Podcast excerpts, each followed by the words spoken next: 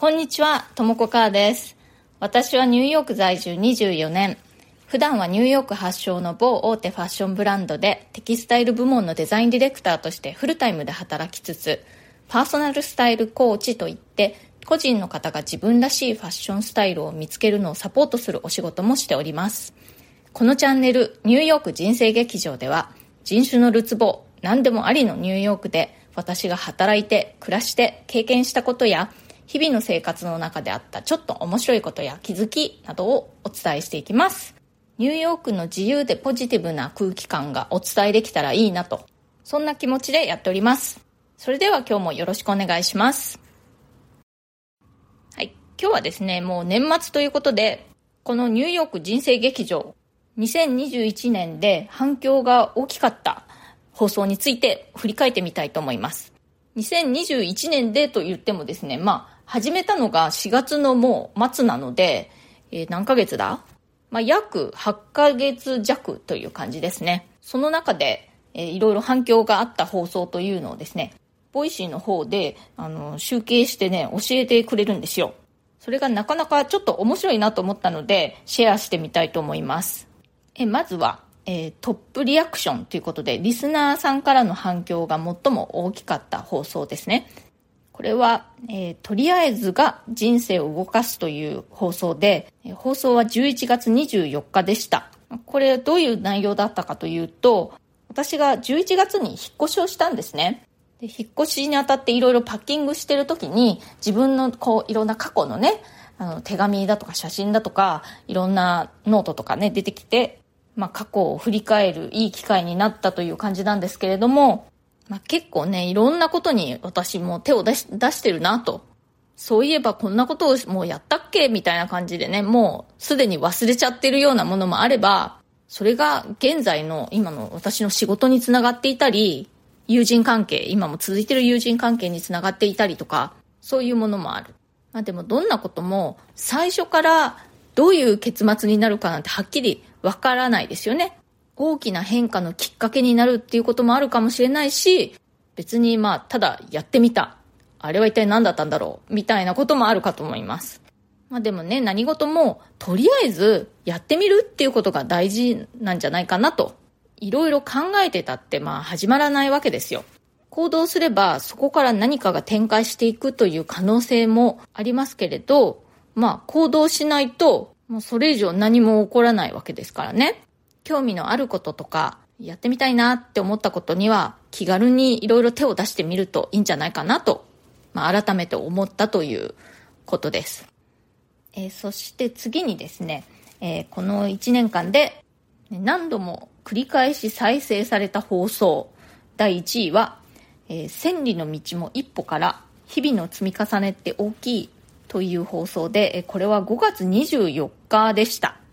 これどういう話をしたかというと、私がニューヨークに最初に来たのは留学がきっかけだったんですけれども、ニューヨークにあるファッションの大学、ファッションインスティチュート・オブ・テクノロジーといって、まあ通称 FIT ですね。日本語で言うとファッション工科大学というところに留学して、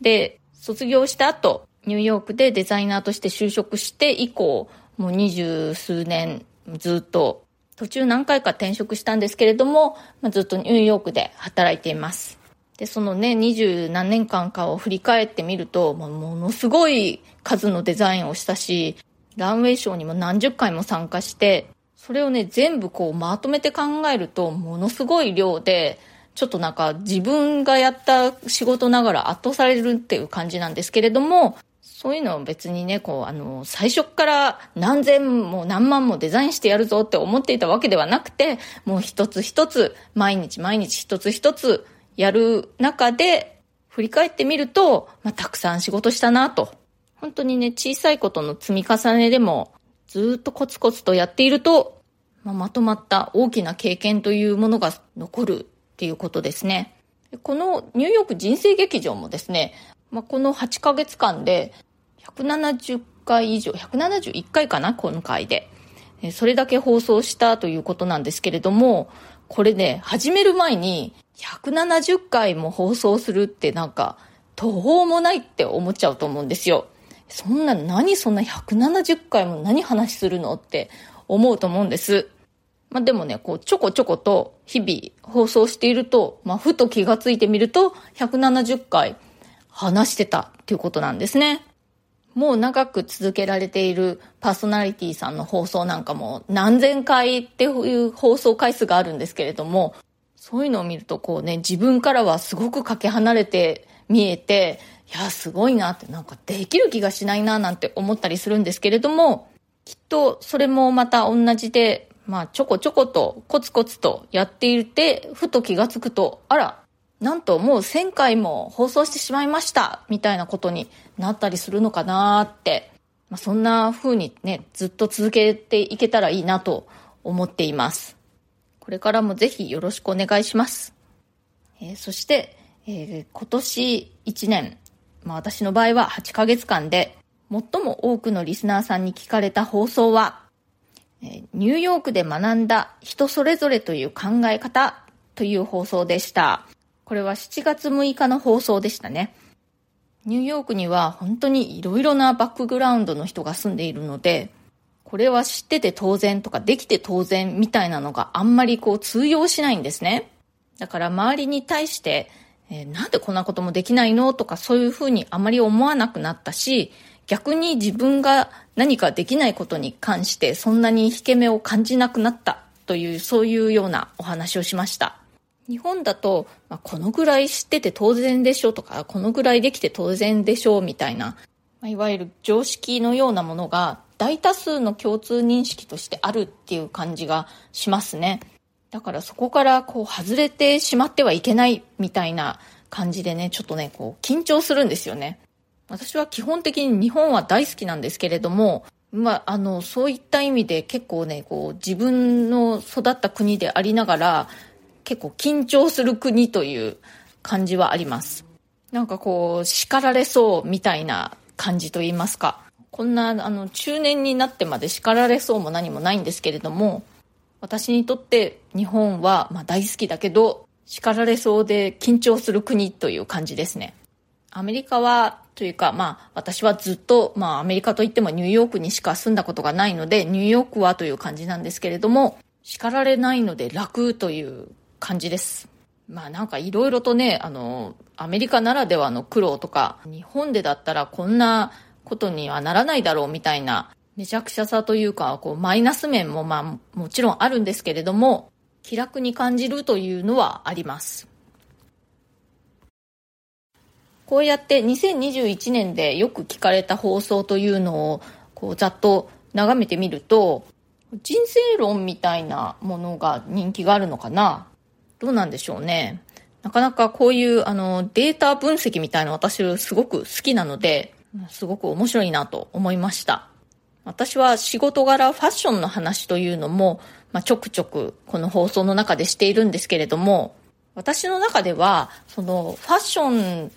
に関するその私の思いと、まあ、人生に関するこう思いというのは結構こうあの共通してるんですね。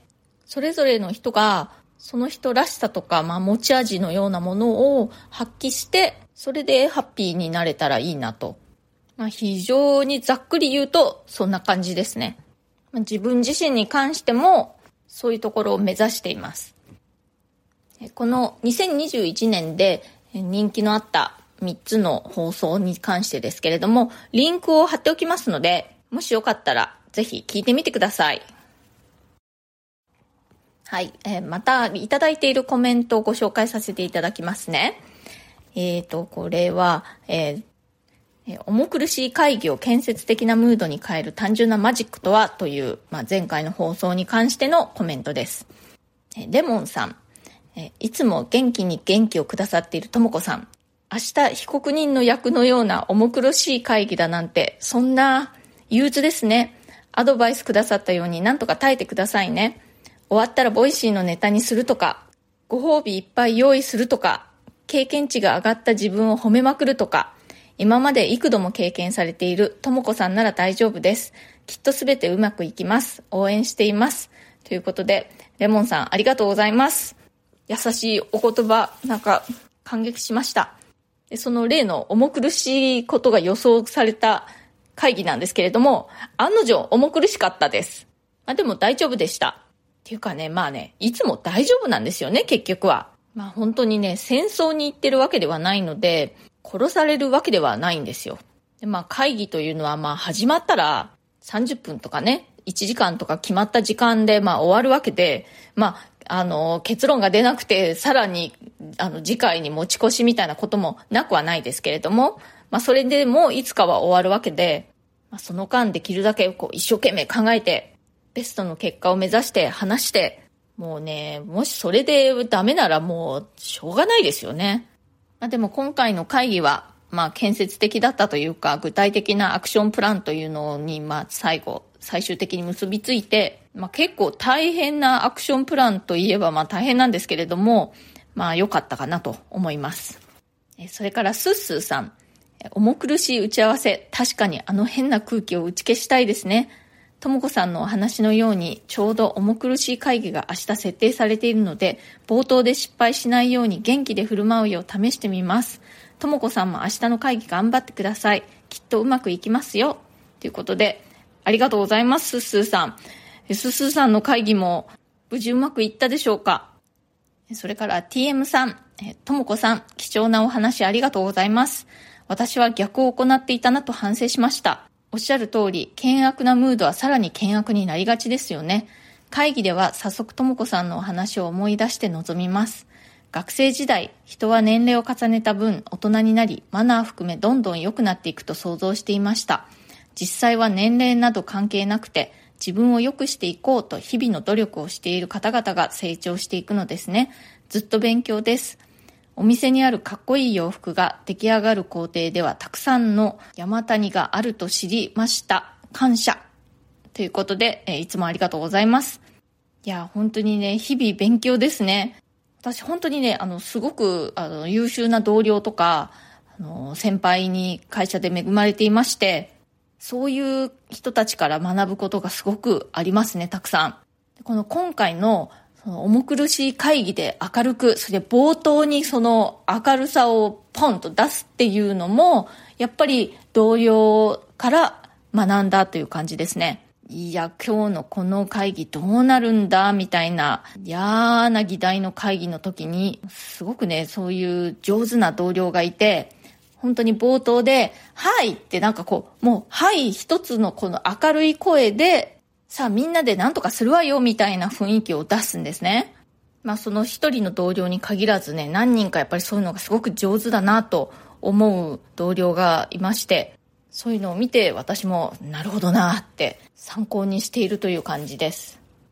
えそれから、あの、クリスマスということで、差し入れを送ってくださった方々がいらっしゃいます。えー、ご紹介させていただきますね。えー、レモンさんコメントもいただきましたけれども、いつもありがとうございます。ということで、いやこちらこそいつもありがとうございます。それから、さやかさんからも差し入れをいただいております。え真夜中の仕事のお供として、 Voicy を聞き始めて半年です。気に入ってフォローする方も増え、楽しませていただいてます。せっかくのクリスマス企画なので、プレゼントを送りたいと思いまして、ともこさんへメリークリスマス、楽しいクリスマスを、そして良いお年を、2022年も素晴らしい1年となりますように、ということで、さやかさん、ありがとうございます。さやかさんも良いクリスマスが過ごせますように、2022年もぜひ引き続きよろしくお願いいたします。今日はそろそろこれで終わりにしたいと思います。今日のニューヨーク人生劇場いかがだったでしょうか？気に入ってくださったらチャンネルのフォローもぜひよろしくお願いします。それから質問やリクエスト、えー、相談なども受け付けていますので、コメント欄からか、または私のプロフィールのところに質問できるリンクを貼っていますので、そちらからどうぞ送ってください。ニューヨークのこと、ファッションのこと、デザイナーとしての生活、海外で暮らすこと、海外で働くこと、キャリアチェンジのこと、あとはその他人生に関するあれやこれや、私にお答えできそうなことであれば、この放送を通じてできるだけお返事していきますので、匿名でも OK ですのでね、ぜひ送ってください。今日も最後まで聞いてくださってありがとうございました。皆さん、良いクリスマスイブが過ごせますように。それではまた次回、ともこかーでした。